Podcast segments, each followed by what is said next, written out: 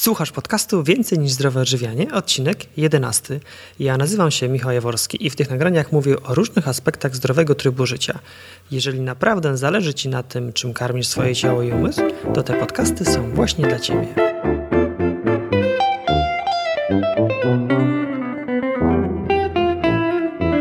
Witaj w 11 odcinku podcastu na blogu Więcej niż zdrowe odżywianie. Dzisiejsze nagranie będzie o sushi, potrawie, która w Polsce od lat zyskuje na popularności. Serwowana jest w wielu restauracjach, barach, gotowe do jedzenia zestawy można kupić nawet w supermarkecie. Jak się jednak okazuje, coraz częściej sushi jest przyrządzane samodzielnie również w domu i o tym dzisiaj porozmawiamy. Do nagrania odcinka zaprosiłem Dominikę, która jak sama zaraz powie, stała się jego wielbicielką już od pierwszego skosztowania. Dominika, oprócz tego, że lubi jadać sushi, równie bardzo, a może nawet bardziej, lubi je przygotowywać w domu. Eksperymentuje z różnymi połączeniami smaków, tworząc dania, których czasem próżno szukać w restauracjach czy barach sushi. Z tego odcinka podcastu dowiesz się, co to jest sushi i jaka jest historia tej potrawy, jakie popularne rodzaje sushi możesz spotkać, czy warto wybrać się na kurs przygotowywania sushi? Co kupić, aby móc w domu przyrządzać sushi i ile to kosztuje? Jak ugotować i zaprawić ryż? Oraz jak przyrządzić swoje pierwsze sushi? Zapraszam do wysłuchania rozmowy z Dominiką. Cześć Dominika. Cześć, witam wszystkich. Witam Ciebie serdecznie, witam słuchaczy. Dominika, powiedz kilka słów o sobie.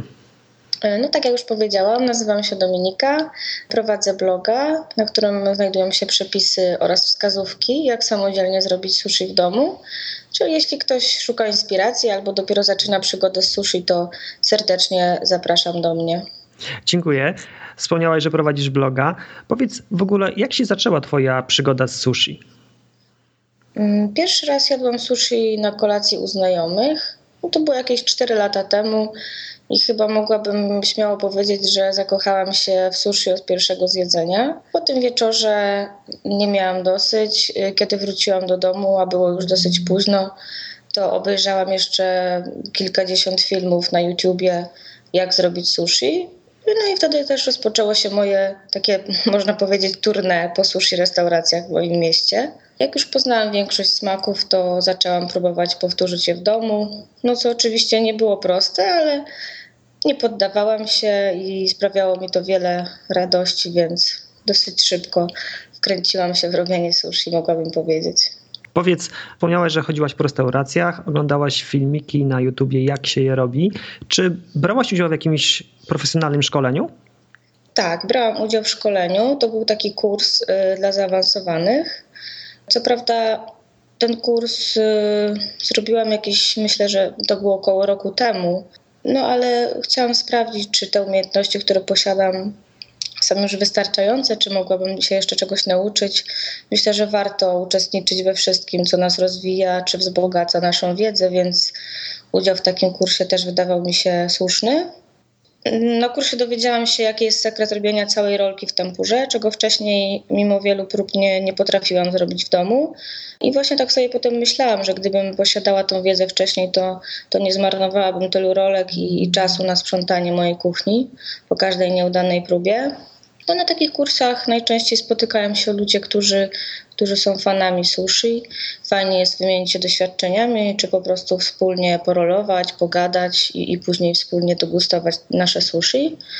Takie kursy są organizowane zazwyczaj w weekendy, często właśnie przez restauracje sushi. Trwają około 4-5 godzin i, i kosztują mniej więcej około 200 zł. Mhm. W Twoim przypadku na kurs poszłaś, gdy już miałaś mniej więcej 3 lata doświadczeń w domowej wytwarzaniu sushi. Powiedz, czy polecałabyś, żeby na taki kurs iść od razu, czy faktycznie najpierw poeksperymentować, trochę błędów popełnić i dopiero później iść na, na kurs? Myślę, że, że warto jest od początku iść na taki kurs.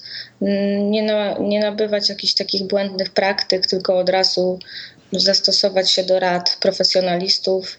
Ja na przykład początkowo robiłam sushi raz w miesiącu sama, metodą prób i błędów. Jak tylko zobaczyłam w internecie coś nowego, czy jeszcze coś, czego nie robiłam, to po prostu momentalnie wyciągałam ryż, gotowałam, studziłam go, a w międzyczasie jechałam do sklepu po produkty i mogłabym powiedzieć, że nic nie było w stanie mnie powstrzymać.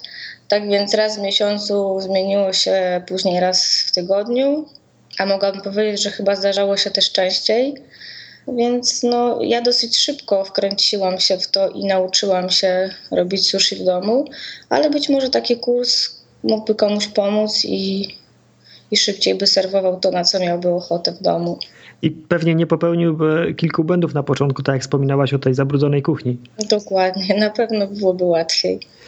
Powiedz Dominika, gdzie wolisz jadać sushi? W restauracji czy własnoręcznie zrobione w domu? Myślę, że odpowiedź jest prosta i tu, i tu. Jedno nie wyklucza na pewno drugiego, chociaż no, na pewno panuje przekonanie, że sushi w restauracji jest lepsze niż to zrobione własnoręcznie w domu. Ja osobiście uwielbiam jeść sushi w restauracji i uwielbiam robić sushi w domu.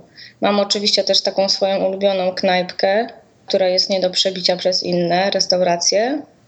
No w restauracji na pewno jest dosyć drogo, bo, bo za kolację dla dwóch osób spokojnie zapłacimy jakieś około 100 zł, no ale uważam też, że, że jakoś ma swoją cenę. Yy, można oczywiście znaleźć jakieś tańsze knajpki, czy, czy takie zestawy lunchowe w promocji, no ale moim zdaniem na takie oferty trzeba uważać, bo, bo jeśli jest podejrzanie tanio, to, to znaczy, że produkty nie były najwyższej jakości. Yy, a co do sushi w domu, to to mam świadków na to, że podobno moje jest lepsze niż w niektórych restauracjach. To tutaj się pochwalę. Gratuluję. Dziękuję. Na pewno zaletą y, sushi, które przygotujemy sobie w domu, jest to, że mamy pewność co do jego świeżości, co do tego, że używamy produktów y, ze znanego nam źródła. No i cenowo jest też jak najbardziej przystępne. Y, można by powiedzieć, że takie sushi idealne, no ale niewątpliwie wymaga doświadczenia i wprawy, więc no, i tu i tu jest dobrze próbować, tam uczyć się smaków, a w domu je powtarzać. Tak. Jeszcze zapytam cię, bo spotkałem się z takim stereotypem, że prawdziwy sushi master, czyli osoba, która robi sushi, to powinien być mężczyzna. Spotkałaś się z takim stereotypem? Tak, tak. Jest taki stereotyp co jest dosyć smutne dla kobiet, ponieważ e, według japońskiej zasady podczas robienia sushi e, bardzo ważna jest też temperatura ciała sushi mastera. No i właśnie zbyt ciepłe dłonie to podobno taki powód, dla którego sushi nie mogą przygotowywać kobiety. E, ryż w momencie podania powinien mieć taką temperaturę właściwą temperaturze ciała, czyli jest to jakieś 36,6 stopni. No i właśnie kobiety ze względu na, na częste wahania temperatury ciała, które związane są y, z menstruacją, w Japonii są wykluczone z tego zawodu. No, moim zdaniem na pewno jest to bardzo wygodne dla mężczyzn, ponieważ mają dużo mniejszą konkurencję w tym zawodzie. Tak. No ale też trochę śmieszne, bo, bo często sushi masterzy mają na sobie rękawiczki, więc ta temperatura też nie do końca jest taka znacząca w tej kwestii. Na szczęście nie jesteśmy w Japonii. W Polsce kobiety mogą robić sushi i jak widać na Twoim przykładzie z powodzeniem. Mhm, cieszę się, że właśnie tak jest. Słuchaj, to teraz przejdziemy już do tematu podcastu. Może zacznijmy od tego, co to jest sushi. Fajnie, że o to pytasz, bo myślę, że, że bardzo ważną rzeczą jest, żeby poznać w ogóle tradycję sushi, bo jest nie dość, że bardzo ciekawa, to ona ma ogromny wpływ na, na kształt samego sushi, na tego, jak, to, jak dzisiaj wygląda, jak kiedyś wyglądało, jakie miało w ogóle znaczenie w Japonii. W ogóle sushi przywędrowało właśnie do, do Japonii z Chin. Ono ma ponad tysiącletnią tradycję. I właśnie, mimo że uznawany jest za japoński przysmak narodowy, no to swoje korzenie ma w chińskiej kulturze. Pierwsze sushi na pewno w niczym nie przypominało dania, które znamy dzisiaj, ponieważ początkowo było po prostu takim procesem konserwowania ryb. Solona ryba, która fermentowała wraz z ryżem, ona nadawała się bardzo długo do, do spożycia, bo nawet ponad rok. Więc wykorzystano to, patroszono ryby, Y, następnie napełniano je ugotowanym ryżem i dzięki temu y, po fermentacji, która trwała też dosyć długo, bo od 2 do 12 miesięcy, można było konsumować taką rybę. Ona w tamtym czasie była wykorzystywana tylko jako mięso, a pozostała część, czyli ryż, był, był wyrzucany. Dopiero z czasem zmieniono te proporcje w jedzeniu, bo jakoś około tam XVII wieku zaczęto robić takie sushi, które nazywało się wtedy haya sushi, czyli sushi na szybko, które y, właśnie już łączyło się ryż i rybę. Zaczęto pomijać fermentację, bo znano już wtedy ocet i dzięki temu można by było takie sushi jeść bezpośrednio w sushi barze i z, można było je łączyć już wtedy z różnymi składnikami, z owocami morza, z warzywami. Więc y, to sushi rzeczywiście przebyło bardzo długą drogę, zanim stało się tym sushi, które znamy dzisiaj. Czyli taki protoplasta sushi to jest to sposób na konserwowanie ryby, który już znany jest od tysiące lat. Ryby były, były nadziewane gotowanym ryżem i potem to wszystko razem sobie fermentowało i dzięki temu, że ten proces się odbywał, to ta ryba przez prawie rok, czy nawet ponad rok nadawała się do jedzenia. Dokładnie. Początkowo ten ryż nie był zjadany, dopiero od XVII wieku znamy sushi, sushi takie jedzone z ryżem. Haya sushi wspomniałaś, takie szybkie sushi. Tak, tak. Ale jeśli, jeśli chodzi o, o, takie konkrety, co do tego sushi, które jest najbliżej temu naszemu dzisiejszemu, to, to, to ono tak naprawdę powstało w XIX wieku w Tokio, mhm. które znane było jeszcze wtedy jako Edo. I w tym okresie y, mieszka mieszkańcy tego miasta żyli w ogromnym pośpiechu, w pędzie, więc jakby w odpowiedzi na ten, na ten ich tryb życia zaczęły się pojawiać stragany z jedzeniem. I właśnie właścicielem jednego z takich straganów, Hei Hanaka, był to mężczyzna, który jako pierwszy zaprezentował proste, ale danie y, znane jako dzisiaj nigiri sushi. I był to kawałek ryby podany na kulce ryżu. No, oczywiście potrawa zdobyła popularność w mieście i w okolicach i, i zresztą do dzisiaj jest konsumowana na całym świecie. I może taką ciekawostką będzie to, że w tym wspomnianym wcześniej punkcie gastronomicznym ręce po jedzeniu były wycierane w taką kurtynę, którą zawieszano na, na straganie i klienci wybierali po tym miejsce z najbardziej brudnym materiałem, bo właśnie on świadczył o tym, że, że knajpka y, ma spore powodzenie u ludzi. Więc można powiedzieć taki dzisiejszy fast food na ulicy i, i tam już wtedy konsumowali sushi. Mi to przypomina taką metodę sprawdzania restauracji, jak się jest gdzieś turystycznie, że wchodzimy do takiej restauracji, w której y, jadają miejscowi i w której jest najwięcej ludzi.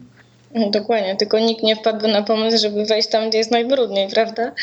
Dokładnie. To świadczyło o tym, że, że tam ma największe powodzenie to sushi. Wspomniałaś, że, że pierwszym sushi to było nigiri sushi, Jakie jeszcze rodzaje sushi popularne są? Rewolucja sushi miała miejsce w latach 50. XIX wieku, gdy odkryto możliwość połączenia ryżu i ryby z wodorostem nori ponieważ on świetnie komponował się smakowo i wizualnie, no i też dzięki temu można było formować sushi na wiele sposobów i też odkryto nowe rodzaje sushi. Na początek słówko o pisowni i wymowie. Jak zauważyliście, że gdy wraz z innym wyrazem mm, łączymy wyraz sushi, to ten drugi człon wymawiamy właśnie jako sushi. I wynika to po prostu z japońskiej wymowy. Czyli w połączeniu z innym wyrazem sushi będzie brzmiało sushi. Tak jak nigiri sushi czy maki sushi. Rozumiem. Mhm. A teraz jeśli chodzi o rodzaje sushi, to, to po prostu wymienię najpopularniejsze z nich. Na pewno większość będzie wiedziała, jak wyglądają takie sushi. Najpopularniejsze ręcznie formowane, o którym dzisiaj już mówiłam, to nigiri sushi, czyli po prostu porcja ryżu, a na niej jakieś plastry ryby czy inne dodatki. Kolejny to będzie gunkan sushi. To też jest kulka ryżu, która jest zawijana w pasek nori ona tworzy taki walec, gdzie połowa walca wypełniona jest ryżem, a pozostała część uzupełniana jest na przykład tatarem z łososia czy, czy z innej ryby. Y, kolejne, pewnie najpopularniejsze i najlepiej znane wszystkim to są maki sushi, czyli po prostu rolki. I maki dzielimy na hosomaki, futomaki i uramaki. Hosomaki to są cienkie maki, czyli wypełnione najczęściej jednym składnikiem, maksymalnie dwoma. Futomaki to są maki wypełniane więcej niż y, jednym składnikiem, czyli dwoma, trzema. No maksymalnie ile nam się zmieści w rolkę, tak żeby można było ją jeszcze zawinąć. I uramaki to są y, maki odwrócone, zwane też y, inside out, czyli z ryżem na zewnątrz. Tak. Kolejne to są te maki. To jest y, taki ręcznie zwijany rożek z ryżem i innymi składnikami. To jest taka przekąska, mogłabym powiedzieć. Nie wiem, czy, czy spotkałeś się z czymś takim. Chyba nie. No właśnie to są takie, można powiedzieć, że japońskie kanapki. Mhm. Nakładamy trochę ryżu i to, na co mamy ochotę, zawijamy taki stożek i przekąska gotowa. Kolejnym mm, rodzajem sushi to są chirasi sushi i to są takie mm, chyba najmniej popularne, ale, ale znowu najbardziej popularne w Japonii, więc warto o tym powiedzieć. To jest sushi, które jest serwowane w taki sposób, że układa się po kolei składniki. Tutaj nie używamy już nori, tylko po prostu w miseczce układamy ryż i na to wszystkie składniki, które akurat mamy pod ręką, czyli na przykład rybę, ogórka, łososia. I w ten sposób powstaje nam taka, taka sałatka z zaprawionym octem, czyli też sushi. Mam jeszcze taką śmieszną historię co do właśnie różnego rodzaju y, sushi mój kolega, który kiedyś dzwonił do mnie z toalety, będąc w restauracji w sushi barze i, i pytał mnie tak po cichu, jaki rodzaj sushi zamówić, żeby potem dał radę je zjeść. Także myślę, że warto jest się przygotować do tego i poznać te wszystkie rodzaje, zanim trafimy do restauracji. Tak, żeby potem nie być zdziwionym. I mówiąc o rodzajach sushi, ja spotkałem się jeszcze z takim daniem, które się nazywa sashimi. Mhm. Tak, jest takie danie, które serwowane jest w restauracjach, jednak to nie jest sushi. Dlaczego? Najprościej można powiedzieć, że sushi to jest to zakwaszony ryż, a w sashimi tego ryżu tam nie ma. Prawda. Są, to są po prostu surowe ryby, cieniutko pokrojone, coś takiego jak carpaccio, można by było powiedzieć. Tak, dokładnie. Przeszliśmy przez rodzaje sushi. Teraz, e, jakbyś mogła jeszcze powiedzieć o o roli pałeczek w jedzeniu sushi, bo dla niejednej osoby jest to karkołomny wyczyn zjedzenie pałeczkami sushi, bo to tak lubi wypadać. Jak to jest, że właśnie Japończycy jedzą tymi pałeczkami? Jak oni sobie radzą z tym? Yy, no na pewno nieodzownym elementem sushi są pałeczki i pewnie też nikogo nie zdziwi to, że dużo wcześniej one były odkryte niż samo sushi. Oczywiście też trafiło do Japonii w ten sam sposób co sushi, czyli z Chin. Prosto z Chin, tak. Tyle tylko, że ponad 200 tysięcy lat temu pierwsi mieszkańcy Chin, wtedy jeszcze to był człowiek pekiński, o ile dobrze pamiętam, ci mieszkańcy nauczyli się piec jedzenia na ogniu, które było właśnie oblepione bryłkami mułu i aby uchronić je przed spaleniem, obracali po prostu te bryłki używając do tego zwykłych gałązek, które znaleźli gdzieś, gdzieś obok. I przy pomocy tych samych gałązek rozbijali te bryłki, żeby dostać się do środka i zjeść ten pokarm. No i też y, zaczęto wykorzystywać ogólnie do, do gotowania, do wyjmowania tych kawałków z jedzenia z gotującej się wody. Po prostu z czasem zastąpili te gałązki takim pierwowzorem obecnie używanych pałeczek, także można powiedzieć, że dla nich jest to chleb powszedni, jak dla nas sztućce nie jest to na pewno żadna trudność czy, czy nic skomplikowanego jak dla nas te pałeczki. Tak, dobrze. Dominika, to już wiemy, co to jest sushi, jakie mamy rodzaje. Teraz chciałbym, żebyśmy porozmawiali o tym, jak właśnie zacząć swoją przygodę z sushi, z, przygodę z robieniem sushi w domu. Powiedz, co trzeba kupić na początek, e, aby móc e, zrobić swoje pierwsze sushi w domu? No na pewno tak jak już wszyscy na pewno wiedzą, podstawą naszego sushi będzie ryż i ocet ryżowy. Ocet ryżowy to, to coś, z czego później przygotujemy zaprawę, aby zakwasić nasz ryż. Mm, kolejną bardzo ważną rzeczą to będzie nori, czyli prażone wodorosty. Wasabi, czyli japoński y, chrzan, który no, ma za zadanie wyostrzyć czy urozmaicić nasze sushi. Y, na pewno niezbędna nam będzie mata bambusowa do zawijania rolek. No i ja osobiście też bym poleciła kupienie do, do takiego zestawu startowego sos sojowy, bo nie każdy go ma w domu, a, a będziemy nim delikatnie doprawiać sushi już w trakcie jedzenia. I to samo jest z imbirem marynowanym. Też będzie nam potrzebny podczas jedzenia, aby oczyszczać kubki smakowe. Pałeczki, sezam biały, sezam czarny, fajny do, do dekoracji, szczególnie u ramaków, także też polecam. To będzie około 60 zł, myślę, te wszystkie produkty, które wymieniłam. To niedużo. Myślę, że na, na początek i to też na, na dłużej wystarczy. To nie jest tylko na raz. Jak mówiłaś nori, to właśnie sobie przypomniałem, że dostępne jest wiele różnych rodzajów nori. Jakie nori na początek polecasz? Y, na początek y, myślę, że najlepsze będzie któreś z tych y, najmniej gumowatych, dzięki czemu łatwiej będzie nam się zwijało rolkę, czyli byłoby to albo green, albo red. Ja zaczynałam od silver, to jest taka średnia klasa, ale myślę, że, że spokojnie każdy sobie z tym silver też poradzi. Aktualnie robię na gold y, moje rolki i chyba gold jest moim ulubionym nori. Natomiast początkującym polecamy green lub red. Dokładnie. To są składniki takie, które jak sama powiedziałaś wystarczą na dłużej i które można też dłużej przechowywać. Natomiast żeby zrobić sushi, to potrzebujemy też, a może przede wszystkim świeże owoce morza. Gdzie ty kupujesz takie świeże ryby?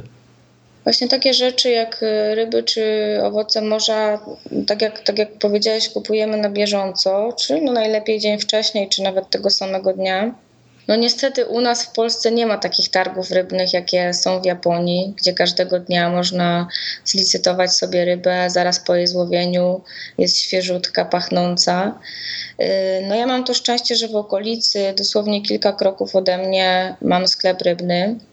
Przynajmniej raz w tygodniu dostanę bez problemu świeżą rybę czy owoce morza. I zawsze przed kupnem też informuję zaprzyjaźnione panie ekspedientki o tym, że, że będę jadła tą rybę surową. No i dzięki temu, że mnie znają, to też wcześniej e, są w stanie mi dać znać, czy, czy warto kupić ten produkt, czy nie, czy rzeczywiście jest y, najświeższy. Wiem też, że, że w dużych miastach, y, właśnie wychodząc naprzeciw miłośnikom ryb i owoców morza, organizowane są targi w restauracjach. Raz lub dwa razy w tygodniu. Na pewno w Warszawie są takie i bez problemu można kupić właśnie świeże produkty do sushi. Uśmiechałem się, jak mówiłaś o tym swoim sklepie małym i wyobrażałem sobie już sytuację, gdy podchodzisz i prosisz o rybę, a pani tak kiwa głową, że nie. Kiwa albo kręci i oczywiście nic nie mówi. Ale to są właśnie, bezcenne są właśnie takie kontakty i, i takie zaufanie, bo faktycznie dzięki temu możemy otrzymać świeży produkt. No a czasem nie kupić nic, ale lepiej nie kupić nic niż potem się zatruć tą rybą. Pewnie, że tak. Mamy już te rzeczy do przygotowania e, sushi, mamy świeże ryby. Idziemy do domu, przystępujemy do przygotowania swojego pierwszego sushi. Z tego co wiem, to najważniejszą rzeczą w sushi jest ryż. Jest to odpowiednie przygotowanie ryżu, żeby on nie był rozgotowany i jednocześnie, żeby był odpowiednio klejący. Powiedz, jaki jest Twój sekret, jeśli chodzi o przygotowanie ryżu do sushi? To może ja pokrótce opowiem, jak to robię. Od razu może przygotujmy się na to, że to będzie jedna szklanka ryżu czyli naj, najprostsza proporcja. Mniej więcej wychodzi tak, że jedna szklanka przed ugotowaniem wystarcza na dwie rolki. Wsypujemy taką szklankę ryżu do garnka, w którym będzie gotowany. Myślę, że najlepszym garnkiem jest taki garnek z grubym dnem. Na pewno każdy wie, o jaki garnek chodzi. Y, wlewamy wodę do garnka, tak kilka centymetrów, żeby przykrywał ryż. Wkładamy dłoń i płuczemy nasz ryż. Robimy to kilkakrotnie. Za każdym razem wymieniamy wodę i w taki sposób, jak powiedziałam, płukamy delikatnie ryż do momentu, aż woda nie będzie klarowna, nie będzie, nie będzie po prostu już taka mętna. A w ogóle po co się to robi? Po to, żeby później e, ryż lepiej się kleił. Czyścimy go jakby właśnie z, z, z, takiej, z, takiej, z takiego białego pyłku. Rozumiem. E, następnie wodę, którą mm, był płukany ryż, wylewamy tak już do końca, aby został tylko już sam ryż. wlewamy jedną i jedną czwartą szklankę wody, po czym przykrywamy go, odstawiamy na 30 minut. Po upływie tych 30 minut ustawiamy garnek na kuchence, czekamy aż woda się zagotuje i od tego momentu odliczamy 14 minut. I tutaj może taką uwagę, żeby pamiętać, aby tego ryżu nie solić, żeby to nie był taki odruch jak w przygotowaniu ryżu na co dzień. Nie solimy tej wody. Odliczamy od momentu, kiedy ryż się zagotuje 14 minut. Po tych 14 minut gotowania się ryżu pod przykryciem na tak zwanym wolnym ogniu zdejmujemy ten garnek. Ja go owijam ręcznikiem, żeby nie ulatywało ciepło i odczekuję kolejnych 14 minut. I teraz może jeszcze powiem, że y, duże znaczenie ma rodzaj kuchenki, na której gotujemy ten ryż, bo na przykład ja używam kuchni indukcyjnej. Ten czas gotowania ryżu zmniejszam do absolutnego minimum, więc podkręcam kuchenkę na maksa i trwa to myślę, że nawet niespełna minuta. W kuchence gazowej będzie to trwało dużo dłużej, więc potem od momentu zagotowania się wody na pewno nie będzie to 14 minut, a około 11 minut. Więc tak jak e, już mówiłam, wiele rzeczy składa się na idealne sushi, bo nawet kuchenka ma znaczenie. Dobrze. Ja na tym etapie podsumuję robienie sushi. Cały ten ryż kilkakrotnie płuczemy w wodzie po to, żeby pozbyć się tego białego nalotu, to zdaje się skrobia jest, po to, aby on się później lepiej kleił. I gdy już płuczemy go tak długo, jak długo ta woda nie jest czysta. Jak już jest czysta, to wodę odlewamy i zalewamy jedną szklankę ryżu, jedną i jedną czwartą szklankę wody. Czekamy 30 minut. Później zagotowujemy to tak szybko jak się da i gotujemy 14 minut, po czym zdejmujemy z ognia i owijamy w ręcznik i czekamy kolejne 14 minut. Tak, idealnie. Dobrze, co robimy dalej? Jak już y, po 14 minutach odwijamy ten ręcznik. To znaczy, w międzyczasie, jak ryż się będzie gotował, możemy sobie przygotować y, zaprawę. Mhm. To też pokrótce może opowiem, jak, jak tak. to u mnie wygląda. Będziemy potrzebować 6 y, łyżek octu ryżowo-zbożowego. Ja takiego używam. To są ciągle proporcje na jedną szklankę ryżu. To znaczy, ja na jedną szklankę ryżu przed ugotowaniem dodaję około 3-4 y, łyżek zaprawy. Ale uczyłam się na sześciu tych y, łyżkach i tak do tej pory sobie przygotowuję. Dobrze. Wiem, że ta proporcja jest dla mnie idealna. Czyli tak, 6 łyżek octu ryżowego. Ryżowo-zbożowego, mhm. 3 łyżki cukru białego i dwie łyżeczki soli morskiej. Wszystkie składniki łączymy w garnku. Mm, bardzo delikatnie podgrzewamy bo trzeba pamiętać, że ta zaprawa nie może się zagotować. Po prostu podgrzewamy w taki sposób, żeby cukier i sól się całkowicie rozpuściła. Co do eksperymentowania z zaprawą, to każdy sam może dobrać sobie tutaj proporcje. Może następnym razem dodać więcej cukru, mniej soli. To jest naprawdę indywidualna sprawa. Ja z mojej strony mogę tylko y, doradzić y, że eksperymentowałam z cukrem brązowym i w sumie zaprawa wyszła dobra, tylko nieco mniej słodka. Potem eksperymentowałam z cukrem pudrem, bo też takie informacje wyczytałam w internecie. No niestety tej wersji ja osobiście nie polecam. Mi ona nie przypadła do gustu. Ta z cukrem pudrem jest taka bardzo mętna, kleista i zupełnie inaczej łączy się z ryżem. No ale może ona komuś przypasować. Podsumowując robienie zaprawy, 6 łyżek octu ryżowo-zbożowego, 3 łyżki cukru, 2 łyżeczki soli, podgrzewamy, nie zagotowujemy. Dokładnie. Mhm. I co dalej? I jeszcze tutaj dodam, że, że jeśli za pierwszym razem ryż do końca nie będzie smakował tak, jakbyśmy chcieli, to naprawdę nie należy się poddawać, bo, bo odrobina doświadczenia czy nauka na, na własnych błędach pozwolą z czasem opanować tą sztukę do, do perfekcji. To mogę powiedzieć na własnym przykładzie. Dobrze. No i teraz tak, mamy ugotowany ryż, mamy zaprawę i co? Wlewamy tą zaprawę do ryżu? Tak. Przyrządzoną mm, zaprawę łączymy z ugotowanym ciepłym ryżem. Najlepiej w jakiejś dużej misce. Mieszamy delikatnie. Ja to robię za pomocą drewnianej łyżki i chyba to jest najlepszy sposób, żeby tego ryżu po prostu nie połamać. I co? I czekamy, aż nasz ryż wystygnie. Najlepiej przykryć to go mokrą ścierką. Żeby... Dobrze, tylko ile tej zaprawy wlewamy do ryżu? Ja używam takiej proporcji, że na jedną szklankę ryżu przed ugotowaniem dodaję 3-4 łyżki zaprawy. Gotowej zaprawy. Mhm, tak. Czyli na 4 szklanki ryżu będzie to 16 łyżek zaprawy. No mniej więcej tak. Wlewamy zaprawę do ryżu, mieszamy drewnianą łyżką, aby się nie połamał i przykrywamy pewnie jakąś czystą ściereczką. Tak, najlepiej mokrą. Mokrą. Ryż nie wysał. Dobrze, czyli mamy już, już ryż. Mamy też składniki. No to przystępujemy teraz do robienia sushi. Jakie sushi nam dzisiaj zaproponujesz? Pomyślałam, że może zaproponuję uramaki gotowaną krewetką i cukinią. One mogą się wydać trudne, ale moim zdaniem nic bardziej mylnego, ponieważ właśnie dzięki temu, że uramaki, tak jak dzisiaj już mówiłam, ryż znajduje się na zewnątrz, one bardzo fajnie i łatwo się sklejają.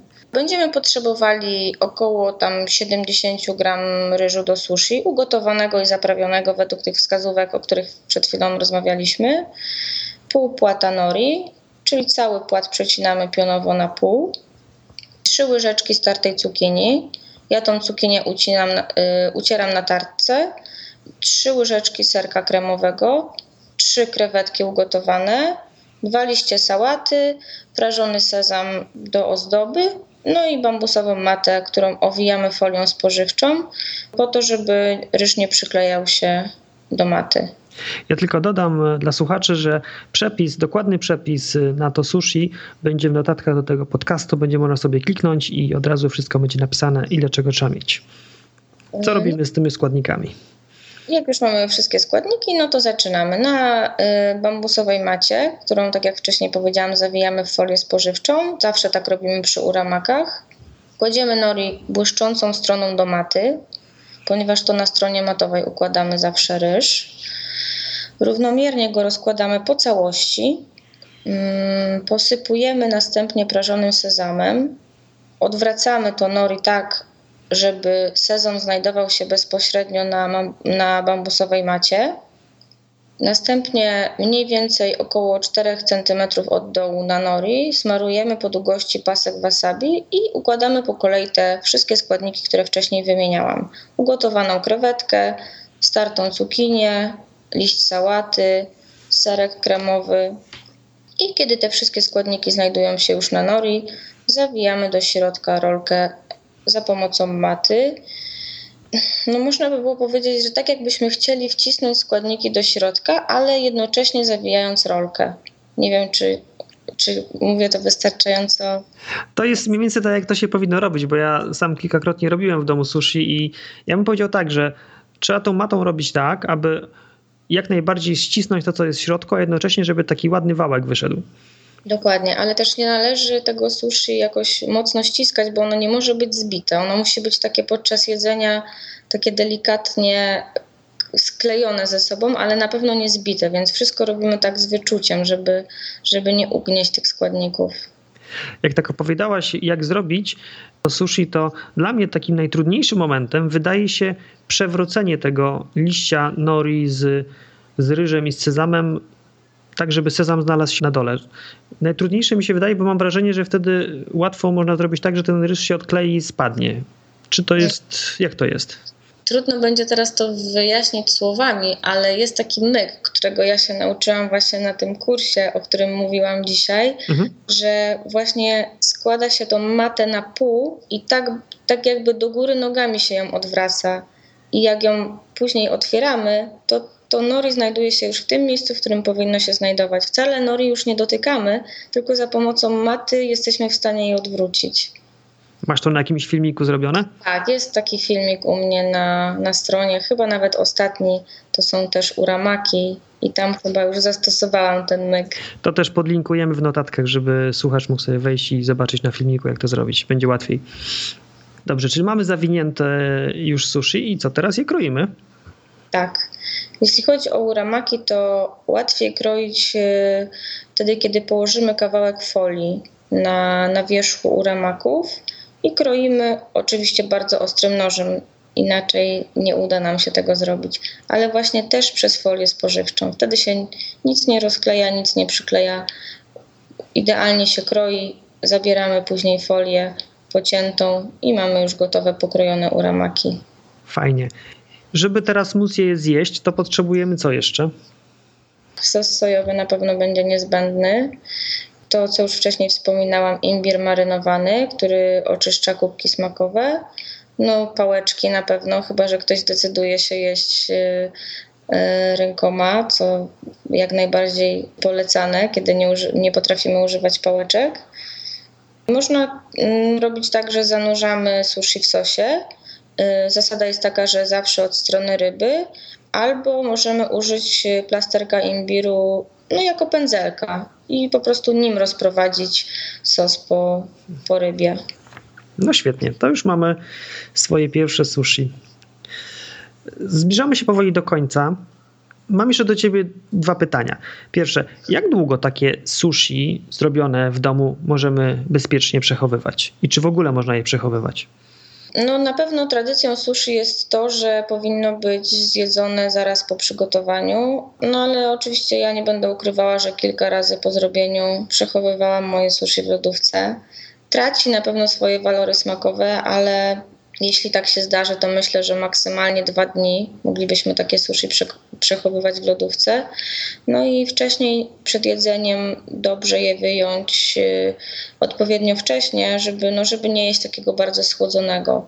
Natomiast jeśli chodzi o sam ryż, to, to przechowujmy go w misce przykrytej wilgotną ściereczką, nie w lodówce, tylko w jakimś chłodnym miejscu, ponieważ po prostu ryż y, w lodówce gorzej się klei. Trudniej na pewno byłoby nam już taką rolkę zrobić. Rozumiem. A jak długo taki gotowy, zaprawiony ryż można przechowywać w tym chłodnym miejscu przykrytym? No też myślę, że maksymalnie dwa dni. Rozumiem. Dominika, co najbardziej lubisz w sushi? Sushi jest y, cenione i przeze mnie, i przez wiele osób chyba właśnie za prostotę, za taki niepowtarzalny smak. I na pewno też to, że że można je jeść do woli, bo jest bardzo zdrowe, jak zresztą cała kuchnia japońska należy do najzdrowszych na świecie. Więc na pewno to najbardziej lubię w sushi. Czyli prostota i to, że można i że to jest zdrowe jedzenie. Tak. Jakie masz plany związane z sushi? No dzisiaj po prostu staram się rozwijać jak najwięcej, wrzucać nowe przepisy na mojego bloga, który tak naprawdę jest dla mnie jak jeden wielki eksperyment sprawdzam, co można połączyć, co absolutnie nie przychodzi mi przez gardło. Choć przyznam się szczerze, że takim wyzwaniem jest dla mnie i trochę się też tego boję, kiedy zrobię sushi z kurczakiem. No, ale jestem bardzo ciekawa tego smaku i na pewno nie zawaham się go użyć. Więc y, takie są plany, jeśli chodzi o bloga. Y, chciałabym w końcu zapisać się na, na kurs dla sushi masterów, ale to już tak dla mnie żeby zdobyć e, jakieś nowe umiejętności, nowe połączenia smaków odkryć. No i przede wszystkim też chciałabym polecieć do Japonii i zjeść sushi u samego mistrza Jiro. Nie wiem, czy, czy słyszałeś o. Nie, kto to jest? Mistrz, mistrz Jiro? To jest e, człowiek, który, którego lokal został wyróżniony. Mm, stał się najlepszym barem sushi na świecie. Nawet właśnie powstał taki dokument Jiroshini o sushi, opowiadający o, o, pracy tego mistrza. Chyba w roku jakoś tak 2008 jego bar, który prowadzi w podziemiach metra, otrzymał trzy gwiazdki y, w tym przewodniku Michelin. Więc naprawdę ogromne wyróżnienie y, i wiem, że kilka miesięcy czeka się na rezerwację E, w tym barze kosztuje kilka tysięcy taka kolacja. Kilka tysięcy czego? No złotych. Ojej, to na pewno musi być bardzo smaczne jedzenie. Tak, tak. Sama oglądałam ten film już kilkakrotnie i naprawdę nadal jestem pod wrażeniem w ogóle samej osoby tego mistrza, perfekcji i wierności tradycji. Naprawdę człowiek, który całe życie poświęcił sushi. Fajnie, fajne marzenia, czyli przede wszystkim dalsze eksperymenty z różnymi smakami, między innymi kurczak. Przede wszystkim. Tak, kurs e, Sushi Mastera, no i wyjazd e, do Japonii. Dominika, bardzo, bardzo Ci dziękuję za ten wywiad. Życzę Ci, żeby Twoje marzenia się spełniły, żebyś jak najszybciej mogła znaleźć się w Japonii w lokalu mistrza Giro i może tam właśnie odbyć kurs na sushi mastera. To jest Japonia, więc nie zapominajmy, że mogę być inaczej potraktowana. No ale jesteśmy w sferze marzeń, więc marzmy. Tak, tak o tym marzę. Jeszcze raz dziękuję bardzo i do usłyszenia. Dziękuję Ci, Michale. No cześć. Na dzisiaj to już wszystko. Mam nadzieję, że nagranie było dla Ciebie ciekawe. Jak zwykle wszystkie kluczowe informacje, o których mówiliśmy, znajdziesz w notatkach dostępnych pod bezpośrednim adresem www.więcejniżzdroweodżywianie.pl ukośnik 011 pisanych bez polskich lider i bez spacji. Jeżeli masz jakieś pytania, sugestie dotyczące tematów, które pojawiają się w podcastach, napisz do mnie maila na michałmałpa.więcejniżzdroweodżywianie.pl Na wszystkie maile oczywiście odpowiadam. Zapraszam również na nasz kanał YouTube, gdzie regularnie pojawiają się filmy dotyczące różnych aspektów zdrowego odżywiania. Link do naszego kanału znajdziesz również w notatkach. Na koniec prośba. Jeżeli nagranie Ci się podobało, to bardzo proszę wejdź na iTunes i zostaw komentarz. Dla Ciebie to tylko chwila, a dzięki Twojej ocenie podcast będzie lepiej widoczny dla innych słuchaczy, którzy mogą być zainteresowani tą tematyką. Dziękuję za uwagę i do usłyszenia za dwa tygodnie. Cześć.